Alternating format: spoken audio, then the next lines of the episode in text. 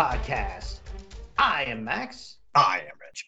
And on this podcast, we will normally be focusing on the Weird War Tales comic book series published by DC Comics from 1971 to 1983. However, on this episode, we're going on a little redeployment, the final redeployment of this series, and taking a look at Weird War Tales number four from 1997.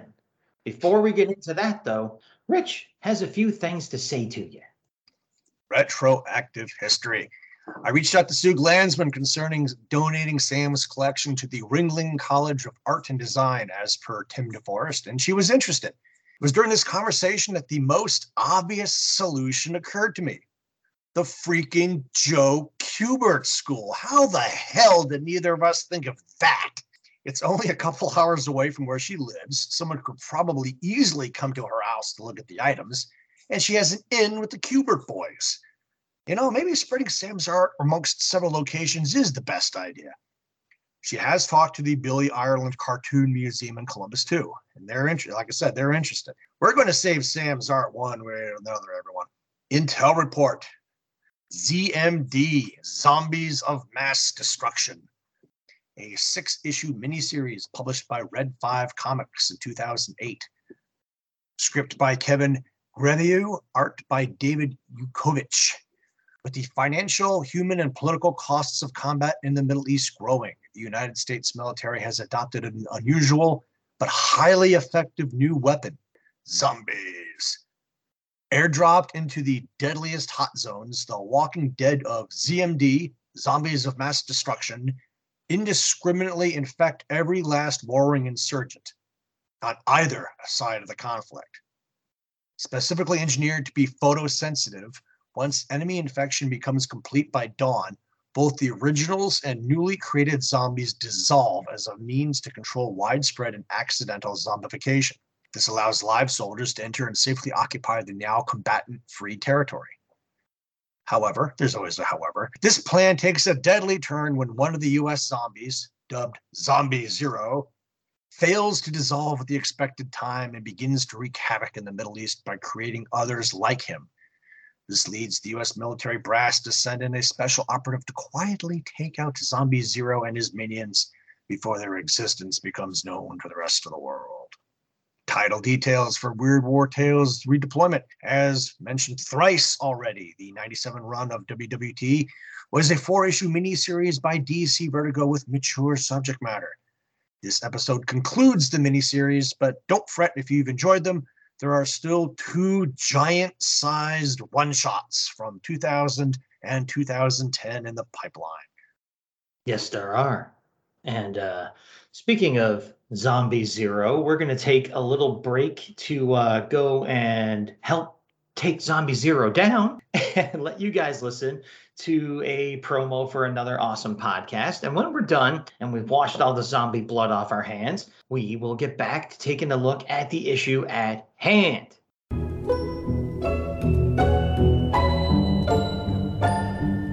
Do you like comics? The 1960s? How about middle aged gay couples gossiping about their neighbors? Then you'll love Checkered Past.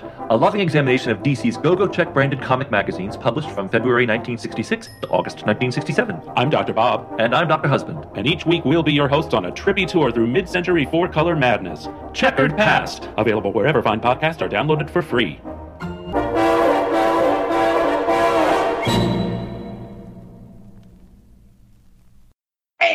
We're back. And as I said before the break, now that we're all cleaned up and ready to go, Rich is going to hit you with the cover detail for Weird War Tales number four from 1997. Art by George Pratt. Price $2.50.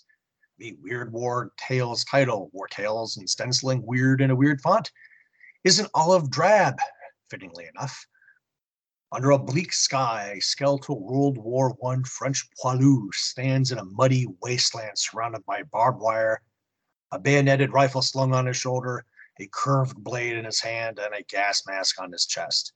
A French helmet hangs from his neck to one side, and a German and British helmet hang from his belt. Cover date September 1997. Date of release July 23rd, 1997. No Killjoy. Comments and commendations. George Pratt, baby! Three issues out of four in the miniseries have been graced with his presence. I think this cover is more true to his enemy ace war idol roots than last issue's run, which I still liked. I'm actually intrigued by the curved blade that Poilu is holding. Uh, to me, it implies the dead Frenchman may have been a colonial soldier from Morocco, which would be an outstanding touch. Great start, I say. Why wasn't this the cover of issue three, which could have had the built in tie in with Pratt's run? Yeah, I gotta say, this works. And you nailed it. This is the George Pratt I remember from War Idol for sure. The abstract background of the blasted terrain and sky contrasts nicely with the stark, but still somewhat surreal clarity that our awesome looking skeletal soldier is rendered in up in the foreground. In fact, all of the details get less solid as the image recedes, getting more solid as your eyes move forward naturally. Everything about this image sets the mood and captures your attention. This is a damn close contender for one of the top covers of the series and of the original run, in fact. So, off to a good start. So, speaking of starts, we're going to start off with the first full length story in the issue, and Rich is going to tell you all about it. Warren and Peas, 10 pages, script by Peter Milligan, art by Duncan Fegredo. Old Sidney Greaves struggles into his coat and scarf as he prepares to go to the store. Don't forget the peas, His wife Rose reminds him. you always forget the peas. I won't forget the peas this time. I don't know how I've put up with you all these years. You never change, never an ounce of understanding. Better hurry before they shut. What mustn't you forget? Forget? Peas! Stupid! Oh, I think we're gonna have to put you away. Won't be long, dear, Sid says as he collects his cart and steps out into the fall air. Try not to suffer a massive brain hemorrhage while I'm out. Sid always took the longer walk, past the church, the graveyard, the war monument. Lately, he'd seen it as a little victory if he managed to get past all those dead bastards without actually joining them.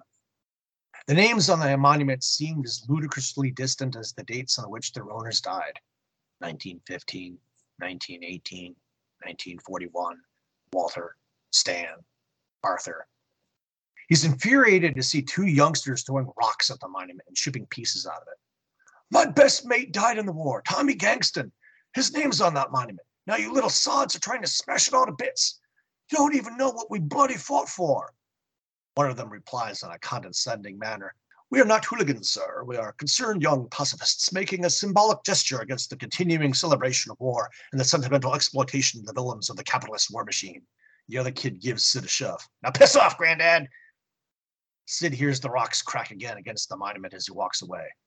At the store, Sid knows he's forgotten something, but can't recall what it is. Later, he stands in front of an old Anderson air raid shelter in his backyard. It looked like a sunken gray tit in the grass. That's what Tommy had called it when he'd helped Sid build it. A dirty arse sticking out of the mud. A bishop's battered bullock. Rose had watched the colorful exchange, and Tommy cracked that she couldn't take her eyes off of them. Later that night, the two lads had a savage fistfight over whose girl she was. It was a draw. They decided that Rose would have to be the one who chose her man. Sid smiles in the shelter as he picks up a photo of the three of them. He and Tommy in uniform with Rose pressed between them. We never got to know which one she would have chosen did we, old mate. As if we didn't know. Sid picks up a Luger off the table that he nicked off a German officer during the war. I know it's a bit daft, but I'm an old dinosaur now, Tommy. They can't do anything to me. And I want to see the look on the cocky little bleeders' faces. The pistol has the desired effect, and the kids are quick to apologize about before, but Sid isn't having it. I'm going to tell you about what the war was like. Not here. He brings them back to the shelter and ties their hands behind them. Despite it all, the spokesman from before is still a bit brisk at Sid as they wait in the candlelit shelter for him to start talking. A tear trickles down his cheek as he follows the Luger. He never came back. His mum got a telegram. It was like the only thing me and Rose could do was stick together. I knew she wanted him more than me. I don't know. Maybe I wanted him more than. Bollocks! It's all bollocks! Never understand. Sid jumps up and gags his captives. Leave you little snot rags down here a few hours. Show you what it was like to be stuck in an air raid shelter. Maybe you'll think twice before you vandalize another war monument. You were a long time. Rose remarks as Sid unpacks the groceries inside. Queues were bad. Did you remember the peas? Sid curses and violently crushes the carton of milk he'd been holding, spraying its contents everywhere. I should have known you'd forget them. You do it on purpose because I like them. Sid grabs the cart and storms out. No, you want peas? I'll get you peas. Two packages of frozen peas sit atop the scattered poppies at the war memorial. She never mentioned your name, Tommy. Not after our wedding night. She was pissed. We both were. Her dad knocked off these crates of pale ale and. And afterwards she said, I bet Tommy would have been better than that. Sid laughs as he pets Tommy's name on the memorial. Oh, she could really put the knife in, could Rose. She never mentioned your name after that, but every day, every day, Tommy, the old cow wouldn't let me forget I wasn't you. And you know the funny thing? I never even liked her all that much. I only went for her because you did. He stands up suddenly enraged. War monuments. Everywhere you go, in every bloody town and village in the land. Bloody, useless, bloody war monuments. Well, it was all right for you. You died. I couldn't bloody compete with that, could I? Grabbing the package of, of peas, he starts to beat them against the memorial. When the war was over, did I get any peace? Like bloody hell I did. She made sure of that. All I got was nagging and guilt and bollocks about peas. The peas destroyed, he picks up a rock and continues flailing. Those kids were right. Smashed a lot of them, ripped down the whole lot of the stupid, ugly, bloody. At that moment, a policeman runs up. Mister, what do you think you're doing? He demands to know. As Sid stops to reply, he moans and collapses into the hospital into the officer's arms. In hospital, Rose clasps Sid's hands as he, as he starts to wake up. Oh, Sid, I knew you'd come back to us. What? What? You had a very nasty turn, Sid, a doctor says. A heart attack. Heart attack? You almost died. You're a tough old soldier. Would have seen off most chaps your age. You've been unconscious for nearly a month, sweetheart. Nearly a month. His eyes pop open. A month? Steady, old fella. What you need is plenty of rest and, you know, peas. Peas? Peace, Sid. What's happened to you? Had a funny turn, that's all, love. Tried to dig up the past. But some things are probably best kept buried. Miles away, a full moon shines on an Anderson shelter. Killjoy. It's absolutely amazing how much time I can spend working on these scripts. I can read a story five or six times before I catch something. Like now, I was looking at the Anderson shelter on page three, panel four, the desolation of the shelter in the overgrown backyard as a call out. But then I realized that the corrugated metal of the shelter wasn't going to stop a nearby bomb blast. It had to be dug deeper into the ground and have a heavy coating of dirt or sandbags placed over it. Now, to be fair, after the war, a lot of the shelters were uncovered and used for garden sheds, so maybe that's what's happened here. In fact, on the first panel of the following page, during construction, there are traces of dirt being piled up around it, but still too far above ground. So I'm going to stick to my initial gripe. Many of them exist to this day. They were rugged and flexible and stood up well to explosions. Over three and a half million were erected before and during the war in Great Britain. All right. So comments and commendations on our opening story. I will kick it off and I'll say this is one that needed to sit with me for a bit. At first, I thought the story was really dawdling along with all these details like who wanted Rose more back in the day, don't forget the peas, and so on. I basically felt this was a three page story padded out to 10. And it kind of is. However, that padding is done so well that it becomes part of the charm and part of the very reason that this story works as well as it does for me. You end up falling into the cozy rhythm, lulled by the pastel colors and incredibly lifelike facial expressions and body language until bam, things start going dark. In fact, I think a shorter treatment of this tale would probably dull the impact of it.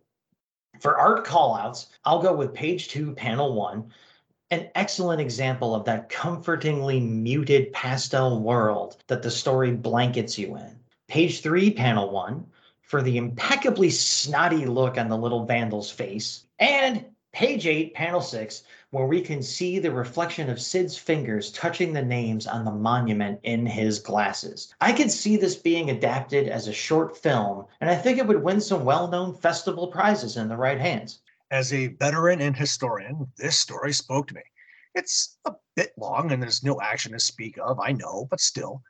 I loathe seeing vandalized headstones in cemeteries. I totally sympathize with the old guy. That's the thing about war memorials. There's always room for more names in the next war, especially in Europe, where sons often literally followed their fathers onto them. He's got a bit of survivor's guilt going on too. Going on a quick sidebar, I visited London in 2000 and there was a small museum near the HMS Belfast named Winston Churchill's Britain at War Experience. It closed in 2013. One of the features of the museum was an Anderson shelter. You sat in it, and the only light was from simulated lanterns. There were speakers embedded in the walls. First, air raid sirens would spool up. Then you hear the Spitfires and Hurricanes roaring overhead to engage the approaching German bombers bomb blasts, anti aircraft guns firing, V 1 rockets warbling. A chill ran down my spine. It was amazing. I couldn't imagine taking cover in these shelters nightly. These two little bastards deserve to starve to death in one? Of course not. But I'm oddly not too broken up about it either. So let's do this. Page two, panels two through five. I like the poppy wreaths the kids have knocked over and the way the years the names of the owners died scroll by as the kids hammer away at the marker. Page five, panel three, Sid's smiling with the Luger. Owning a gun in Great Britain is a much bigger deal than it is here, don't forget, which is probably why the kids were so shocked to see Sid with one. Don't screw with old vets, kids. You just never know what's coming. I mean, you have seen Gran Torino, right?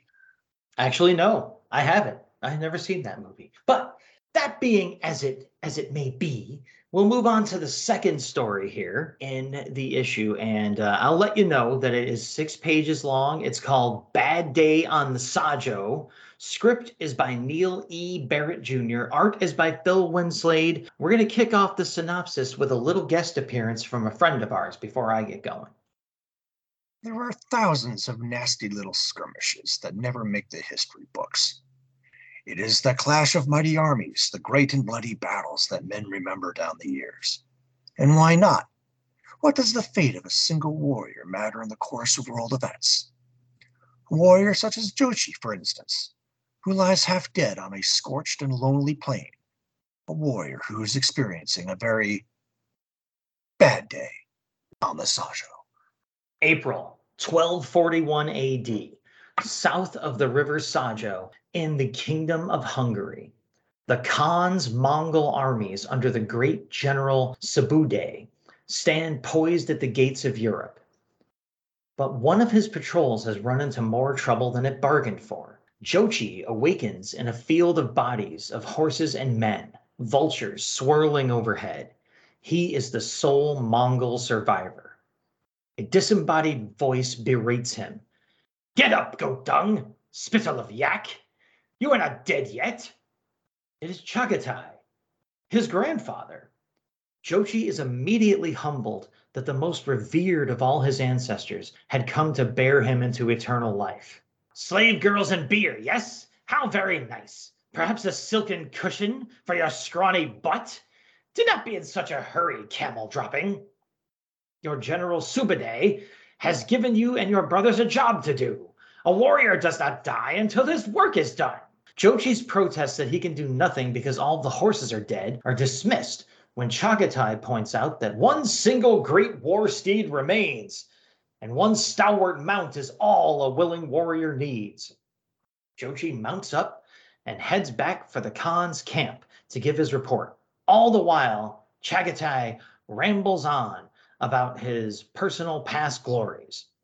His casual warning of a mass of mounted Christian knights rapidly approaching from behind almost comes too late as an arrow thuds into Jochi's chest. Jochi's horse bolts, but the knights are on the young Mongol in an instant. Luck shines on you! The gods have sent you many foes! I, I cannot believe my good fortune, grandfather, one knight on each side of Jochi bring their sabers slashing down, amputating his left arm and right leg. Putting the horse's reins in his teeth, Jochi slashes back with his remaining arm, inflicting mortal wounds on the two knights. Rouse yourself, lad! A scratch is nothing to a warrior. Tis nothing but a scratch, a scratch. Your arm's off. All hail the Black Knight! Keep at it, Jochi. Your task is not done. It is easy to die. It is often very difficult to live. The Mongol's horse charges down a narrow path, slowing most of the knights in pursuit. Most of the knights, that is. A saber slash from the leading knight removes Jochi's remaining leg. Jochi has no fight left as the knight brings back his blade for the killing blow. Tell your brothers in hell that you were slain by Frederick Dubois Raymond, Knight of the Templars, Mongol dog, he cries, before decapitating Jochi. The knight hears a disembodied voice as Jochi's head tumbles to the ground. Tell them yourself, Jackal Breath. I've got to get a little rest. For Jochi had succeeded, leading the knights straight to the Khan's camp where hundreds of Mongols were waiting. Who's going to have a bad day now, huh? Indeed. History Minute coming up. The Battle of Mohi, 11 April 1241, also known as the Battle of the Sajo River or the Battle of the Tisza River, was the main battle between the Mongol Empire and the Kingdom of Hungary during the Mongol invasion of Europe. It took place at Muhi, southwest of the Sajo River. The battle resulted in a victory for the Mongols, who destroyed the Hungarian royal army. What was probably portrayed here was the initial action. The Mongol force at the bridge was a vanguard sent by the Khan to, secure it during the night. The Hungarian forces found the Mongols unprepared and in the middle of crossing the bridge. They successfully forced them into battle and achieved victory there. The Mongol vanguard was killed nearly to a man, eh? with Thomas of Split writing, the Hungarians immediately charged into them and did battle. They cut down a great many of them and pushed the rest back over the bridge, causing them to be drowned in the river. The Hungarians left some soldiers to guard the bridge and returned to the camp, unaware that the main Mongol army was nearby. Arriving at the camp at around 2 a.m., they celebrated their victory. The next day, Batu Khan attacked. He and his brother, Prince Shiban, led a frontal assault across the river while Subadai rode northward in search of a ford by which his troops could, cra- could cross and attack the Hungarians from behind. Batu and Shiban struggled to make headway, but then unleashed catapult fired explosives that drove the Hungarians back. Once across, they wheeled around and turned the Hungarian position so it would be vulnerable to Subadai when he arrived. Then Batu ordered his men to retreat and line up in single file. Subadai's troops arrived and deployed in the same way behind the Hungarians, who, realizing they were about to be encircled by archers, charged out to regain their camp. Subadai pursued them and bombarded the camp with explosives, finally sending in his heavy cavalry. A column of Hungarians fled back towards Pest, but was pursued and shot down by the mounted Mongol archers. Europe was saved by further Mongol depredations by the death of the Khan and consequent withdrawal of Mongol forces to select a new leader. There you go. Once again, the history behind the story just as interesting and cool as the little story we were just treated to itself. So, comments and commendations on the little story we were treated to itself. I'll say, holy doubleheader. Two excellent stories with fantastic art in a row. Yeah, pretty different style of both writing and illustration, but each equally engaging and impressive. It's going to be tough to pick a favorite this time around for me, I think. The writer is not a name I'm familiar with, but if this is the kind of material they're capable of, I would sure like to be. As for Phil Winslade, well, I've heard his name before, but obviously have not spoken it enough times. Right off, we get one of the best host intro splashes I've ever seen, and the logo is pretty okay too. So, you know, I'm happy going in. Overall, I would liken Winslade's work here to a combination of Hal Foster and Bernie Wrightson. Really, it's it's that good. Each page is packed with potentially overcrowded compositions, with heaps of detail and rendering thrown in. And yet, every image is not only clear, but full of character and little moments of visual storytelling beyond just the conveyance of the main narrative. Maybe I should throw in a comparison to Sergio Aragonés here, too, when it comes to filling pages and panels so well. A huge part of this is also due to Hollingsworth's expert coloring of these compositions. A lesser colorist could have easily ruined the readability of Winslade's work, but Hollingsworth not only retains it, but enhances it. I love the way the solidity of the panel borders just comes and goes throughout the story, adding to the legendary tale quality. And there's the lettering. Dual and sometimes triple dialogues are running through the panels in as many different voices.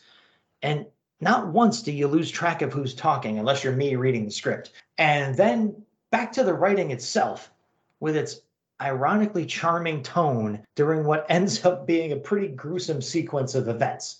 Every panel is an art call out, so I'll rein myself in and just point out the image of the poor, sway backed, knock kneed warhorse on page two, panel four.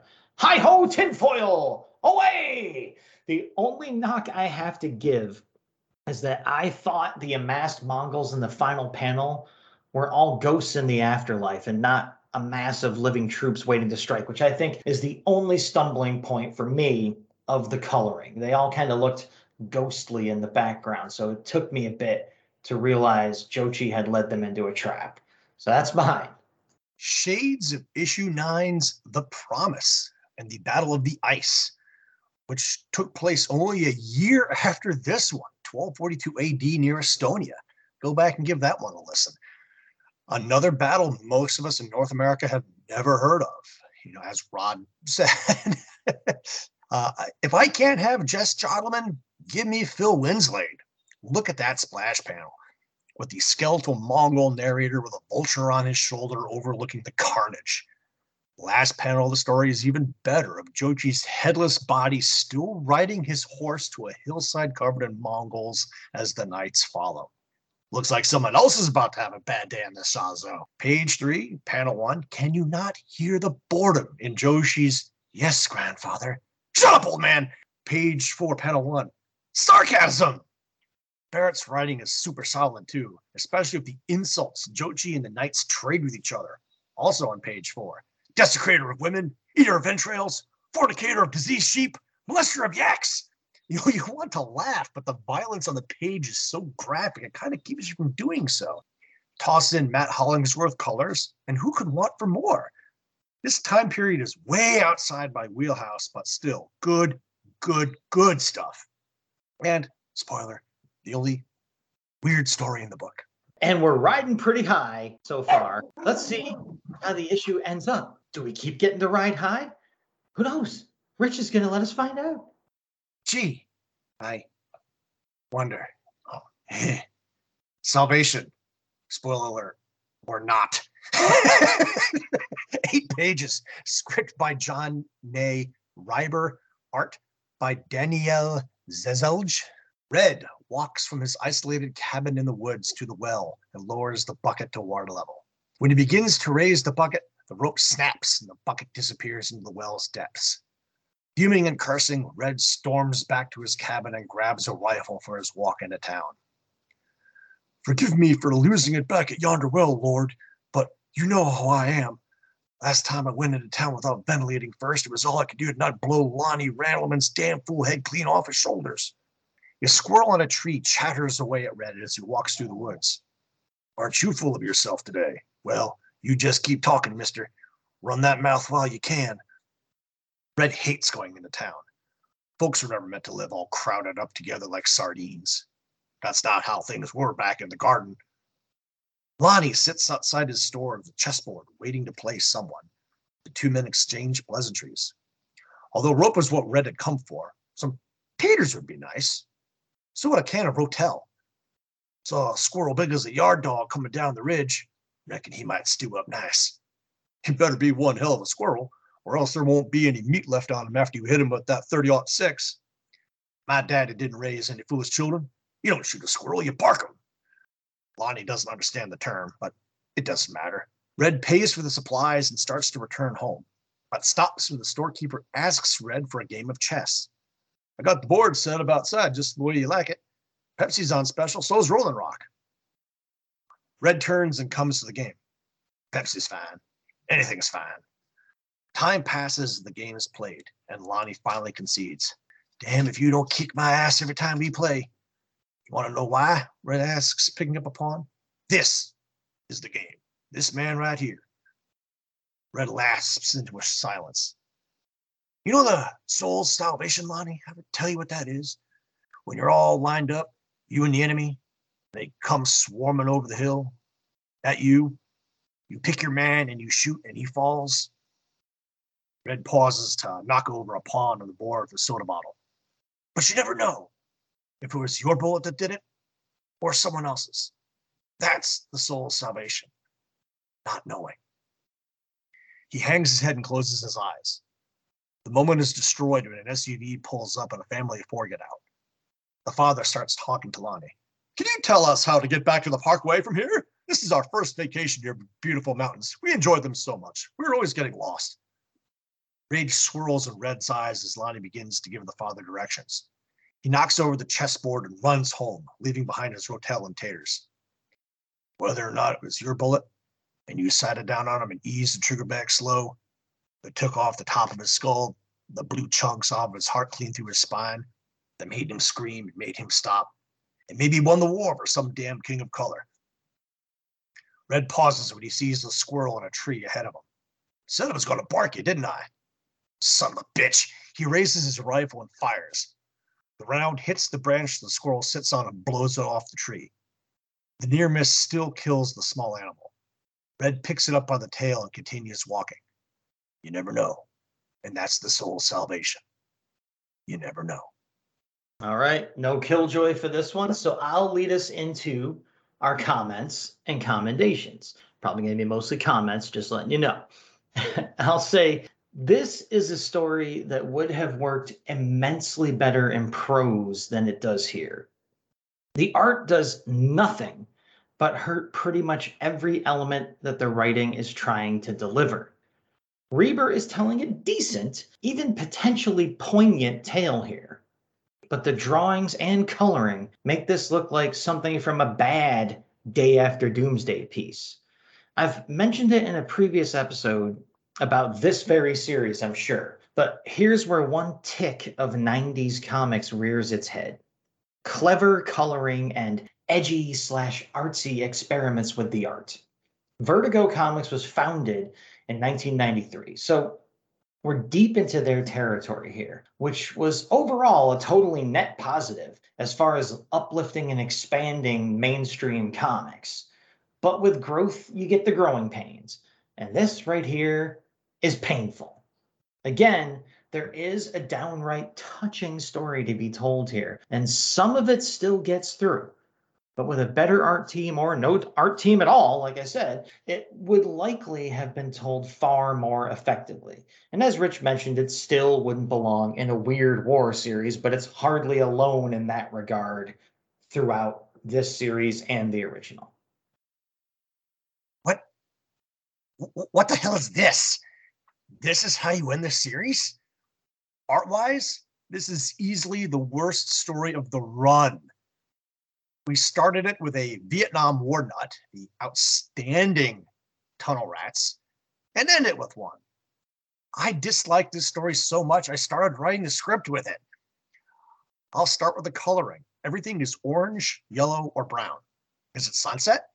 Sunrise? Is there a fire somewhere? It's 1997, not 2023. It's at the same time boring and oddly engaging. I at first thought that Zazelj was Jorge Zaffino, who has a similar style and had done some Punisher work. Spoiler, I don't care for Zaffino's art either. While I can't admire the, pa- the panel layouts and the detail he puts to paper, the super heavy inks really distracts from the effort. Page five, panel five. What's Red holding? A king? A bishop? With all his holy roller talk? I had to read the story to its conclusion to figure out it was a pawn. Reber's writing grew on me a bit as I reviewed it here but it still seemed to have no real focus. Sorry, I, I didn't know what Rotel was. I had to look it up and find out it's a classic recipe of diced tomatoes and green chilies. Let me go into the way back machine for a moment. We were guest hosts on the Checker Pass podcast when they reviewed GI Combat 119. And I was a real buzzkill when I did a history minute on the U.S. Army execution of deserters during World War II. It's obviously not easy to draw the assignment of firing squad for a fellow American. Uh, supposedly, one man per squad was secretly issued a blank round so you could rationalize that maybe it wasn't your bullet that was the killing shot. That's kind of the same idea here. how sure are you that you really killed the guy you were aiming at? So, okay. Art Carlisle, there has to be at least one, and there is, the very first one, where Red is trudging towards the well. And uh seeing I'll just uh continue on to the, our favorite ads here. Hope to get a little bit of a rebound after this gut check of a last story in the run here. Um, uh, attempt as usual for the era. This was an ad thin issue, and most of them suck. I had a strong feeling what my choice was going to be as soon as I saw it, and I was correct. Bugs Bunny, Michael Jordan. It's time to jam again. Space Jam. Jam tonight and all month on pay per view. Max picked the Glimmer Man pay per view ad in issue one. So again, we go full circle. I haven't seen the LeBron James version yet, and I suspect at some point I will when I stumble on it on cable. Yeah, you know, my son was young when this movie was out, so I watched this movie on VHS any number of times back in the day. Uh, but I just have to remind you what kind of a Mickey Mouse organization would name their team the Ducks. I don't know. The, the the moment I saw that movie in the theater, and the moment that made me laugh out loud was the Pulp Fiction joke, where uh, all of a sudden, like uh, Yosemite Sam and somebody else are like all dressed up in the Pulp Fiction suits with the guns right on the basketball court. Like that one was the one that actually got me to to actually LOL as they as the kids say in the theater to this day. And when I think of it, even it still makes me chuckle. So Space Jam, great movie. I don't know if you don't like Space Jam, you're probably a miserable person. And that's me saying that. So let, let me uh, move on to my spotlighted ads for the issue. And as usual, I'm going to cheat. I got two of them. Just speaking of Vertigo as an imprint, and you know, since we're ending our run on the main Vertigo miniseries here, and Vertigo is no longer around these days, let's memorialize it with an ad featuring one of their best series they ever produced under that imprint. There's a full page subscription ad here for all the Vertigo titles, but spotlighted in the background is a photo cover graphic from Sandman Mystery Theater, which if you've never read it, it's it's not very much of a superhero title. This looks at Wesley Dodds, the original Sandman from the uh, you know, the Golden Age. And if anything, it even further unsuperheroizes his adventures and makes them more gritty and street level. And it's done in such an amazing style art, writing, everything, all the way through to the end that it's a can't miss. It, it is a can't miss series. If you have a chance to read it, it's on the DC Universe Infinite app. I recommend it to everyone. So that's my first little spotlighted ad. My second one, my bonus ad, ended up being my main one it, it, it turned out to be more interesting than I thought. We got a full page ad here featuring a sexy cartoon lady in a ridiculously revealing dress. Think a ripoff of Jessica Rabbit, because that's exactly what it looks like, but with black hair instead of red. And she's, you know, lounging with a martini glass, and underneath her in yellow letters it says, It's hot in the city, especially at midnight. Spicy City, a decidedly adult animated series from Ralph Bakshi, creator of Fritz the Cat, and Cool World. I don't know why you want to mention Cool World because it, it it came out like five years before this and it was not a success. It's from HBO Animation every Friday night at midnight from HBO. Ba, ba, ba, ba. So you got that, and I'm like, I've never heard of this. I, I never heard of Spicy City. Cool World was a failure, and you know, kind of this whole period is like the last gasp of Ralph Bakshi, and I think of that period as everything he did kind of failed. So I looked into it just for the heck of it, and it turns out it was a little more successful than I thought. I'm going to read you a little bit of what I dug up from from my uh, sparse research here. It says Spicy City is an adult animated erotic cyberpunk television series created by Bakshi from H- for HBO. It's an anthology series in a similar format as television programs as Twilight Zone and Tales from the Crypt. So it kind of ties in to Weird War Tales here.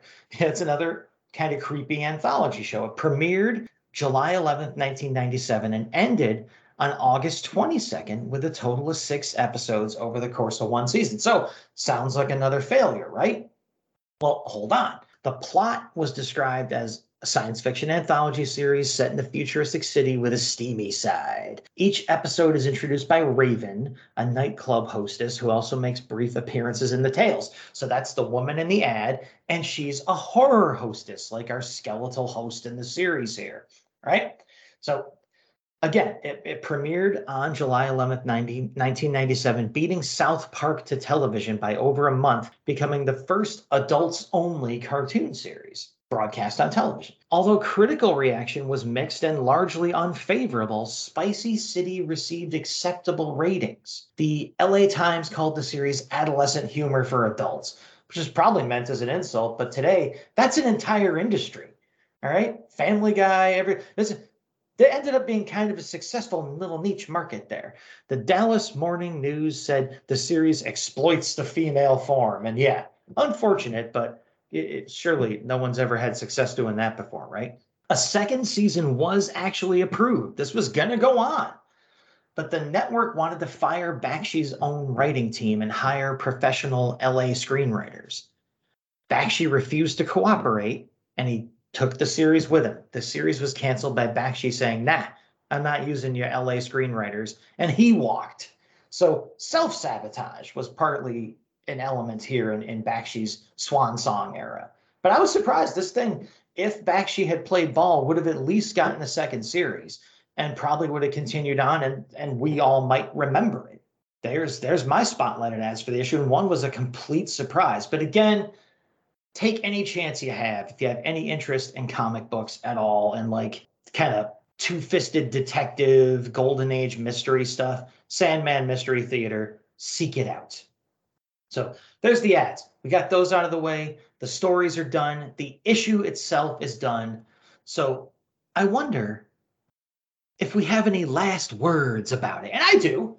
I'll say this issue has two of the better stories I've ever read in a Weird War series, in my opinion, both art and writing wise. Followed up by a promising but still not at all weird tale, completely ruined by a misguided stab at avant garde artwork. It all adds up to my opinion, not a bad issue at all. We've seen several issues of Weird War Tales with just one stinker sandwiched between the covers. So I'm not going to judge this one too badly. It's got a great cover, some fun and surprisingly intriguing ads for me. So yeah, I liked it overall. Because I'm committed, or perhaps because I should be. I worked on the script to this issue a, bit while on vacation, paddle wheeling down the Snake and Columbia rivers on the American Empress. And this is the thanks I get. Yeah. What a way to end the run with the worst issue of the series. Yes, I hated Salvation that much. I liked War and Peace the most, but Sajo was real close. The series as a whole was overall success. I would have certainly kept picking this up if this was an ongoing book. Yeah, I agree with you there. We certainly had our disappointments with with the series between the two of us, different highs and lows. But I would not have poo-pooed this as an ongoing by any means. Every issue still kind of balanced out on at least something positive was in it. So I would have kept ponying up to the to the counter, no problem. So there we go. That's it. That's our last words on on on this issue in particular. So as we usually do here on the show, now that we're done talking, we're going to move on to the dead letter office and see what other people have to say to us. But first, Rich actually does have a little more to say. What do you know? Uh, Ed Makowski texted the show account with, How have I not discovered your podcast when I'm a huge Weird War fan? Glad I did. Welcome aboard, Ed. I got to admit, ever since I started randomly liking and commenting on DC war content on other pages using the show Facebook page, we've been getting a lot more likes and follows. It's it's all part of the plan, Max. It's, that's what you keep me around. Yeah, I mean, you know, stealth marketing, very sneaky. You, you got to keep an eye on Rich. He seems like he seems like the more stable and trustworthy one of the duo, but I gotta tell you, that's a ruse. Okay, this this wheels turning in there, and and hardly any of them are are you know are good wheels. They they're all kind of rickety and, and sneaky and sinister. But you know, I've taken a lot of road trips with the guy. I know better. So moving on from from potentially untrustworthy figures, to people who are incredibly upright and trustworthy and, and you know, and actually good. We're to give shout outs to people who stop by to give us likes and, and little high fives on social media. And those people are over on Facebook. We got Mike Sturba, Peter Watson of the Earth 2 podcast, Tim DeForest of the comicsradio.blogspot.com, Luke Jaconetti of the Earth Destruction Directive podcast, Dave Marchand, our good buddy Bill Mooney, and David Steele, also of the Earth 2 podcast. Over on Bluesky, where you can find me as mercurial as I am in social media, as Maxpocalypse over on Bluesky, Billy D stopped by, our, our, our buddy from Magazines and Monsters and all other kinds of podcasts, Stop by to say, hey, the Telltale Mind stopped by. Hicks, who is Paul Hicks of the Waiting for Doom and the Gary Show and all other kinds of cool podcasts from A Land Down Under, stopped by to say hi. And Professor Frenzy from the Professor Frenzy Show. It's a show, don't you know? Stop by to say hi as well. So social media and all that, we appreciate it. We like seeing people come by and reminding us that there's folks out there paying attention and, and giving us the old thumbs up. That's very nice. And over on Gmail, where you can write us at Weird Warriors Podcast at gmail.com, our good buddy Jason Zeller stopped by. He is the founder, but no longer sole owner of the Jason Zeller Binge Listener Award. And he starts off his email like this He says, Hey guys, first let me congratulate you, Rich, on getting down to only needing two comics to complete your DC War comic collection. That is so awesome. And it is. Hopefully, you can find some decent copies that are not too expensive for those that you need. Yes, so say we all. Jason goes on to say, I really like that Joe Kubert cover. You can never go wrong with that. Yeah, yeah, that was a good one for that issue. Of course it was. Old Soldiers Never Die certainly had a well worn premise, and I agree with you guys. The vague language of the Devil's Promise was going to come back and haunt the captain. And yeah, Max, life is apparently over at 35 years old. Yeah, it probably is, but you know, whatever. I'm going to keep breathing anyway. It was ridiculous how he was willing to call on Satan and give his eternal soul for perpetual youth, but yet is afraid of a court martial and killing the chaplain. The logic, I tell you. Thanks for the history minute on the old soldiers never die, they just fade away line. As I knew that years ago, but had since forgotten. Twice Dead had a similar story of a time traveling family member coming to save the protagonist, but it was enjoyable. I like how he came back to the scene of the crash to confirm his beliefs. I wonder if Lieutenant Link had gone straight to the crash site that day. Would his father's corpse have been a skeleton from years ago, or would he have just crashed? Just an interesting thought. The day after Doomsday, as we all know, the Barry of Bleecker Street story here he's referring to, was a fun story and a much different type of story from previous iterations. And yes, it was, and thanks for that. Certainly, there were the Prince Valiant vibes from Barry. I enjoyed this story quite a bit and look forward to the continuation, but nothing compares to my enjoyment and laughing out loud from Max's narrator voice, especially the voice for the witch when she took took the cheese away so fast. I had, I mean, that story just inspired me. I had to go full into the characters on that one. So I'm glad I held up my end okay because I just do that stuff at the spur of the moment and I have no idea how it sounds. So Jason says, my favorite ad was the flashing eyes that shows a man with glowing red eyes. The ad says by simply blinking your eyes open and shut, they appear as streaks of lightning. The more you blink, the more sparks seem to fly out. But don't worry, the ad says it's completely safe. I mean, they can't lie in print, right? Not in a comic book. Take care. Take care, guys. Jason. So there we go. That's that's a little Gmail, you know, that we got in the last minute here before hitting recording, and uh, that's it. Dead letter office is closed. Except I should probably mention the lost cause of our Redbubble.com store. You know, folks, you can go over to that fine website, redbubble.com, and you can search for the Weird Warriors podcast and hit that enter key. And presented to you will be a panoply, a myriad, a plethora of items that you can emblazon our amazingly cool and, and, and professionally executed logo designed and illustrated by Bill Walko of the Hero Business onto any of those items you may desire. and have them shipped to your home. And then you would be the proud owner of that logo on some fine, fine merchandise. Again, of any form you could possibly imagine. So go ahead, give it a try. At least three or four people have before you. Be be part of the big five. Be part of the first five customers. Be part of the big ten. Be part of something, won't you? Come on. All right. So that closes the dead letter office. I had to berate people after being so nice for like 35 seconds. I I have Don't don't forget, guys. You know, you know, you got the you got the Sam stars. You know, you know, you you, you buy something and you will get a star from the old Sam Glanzman flag that he ran up the flagpole before he died. And you know what? I'm I'm actually I am actually willing to double down, folks. If someone buys the Weird Warrior podcast pillow, I'll send you two. because I'm just that generous. You need to have that on your sofa with your dog or your cat sitting on. And remember, we need photographic evidence for you to win the stars. So, uh, you know, do, do do the George Costanza, you know, glamour shot. Do whatever you want, but have the pillow in that picture, and you'll get two stars. See, I was all with the stick because I was I was sick and tired of being nice for under a minute. And and Rich always has he has the carrot to add to my stick at all times. And I, I almost forgot about it. But yeah, yeah, buy some merch and you actually get something for it. Not from me because I've had it. I've had it with this. But Rich will actually give you something incredible for ordering stuff from the store and sending us a picture of it. So hey, you know, somebody somebody will give you something out there in this world for practically free. Okay? So that's it. That's enough niceness. Except, okay, fine. Rich has a little more for you.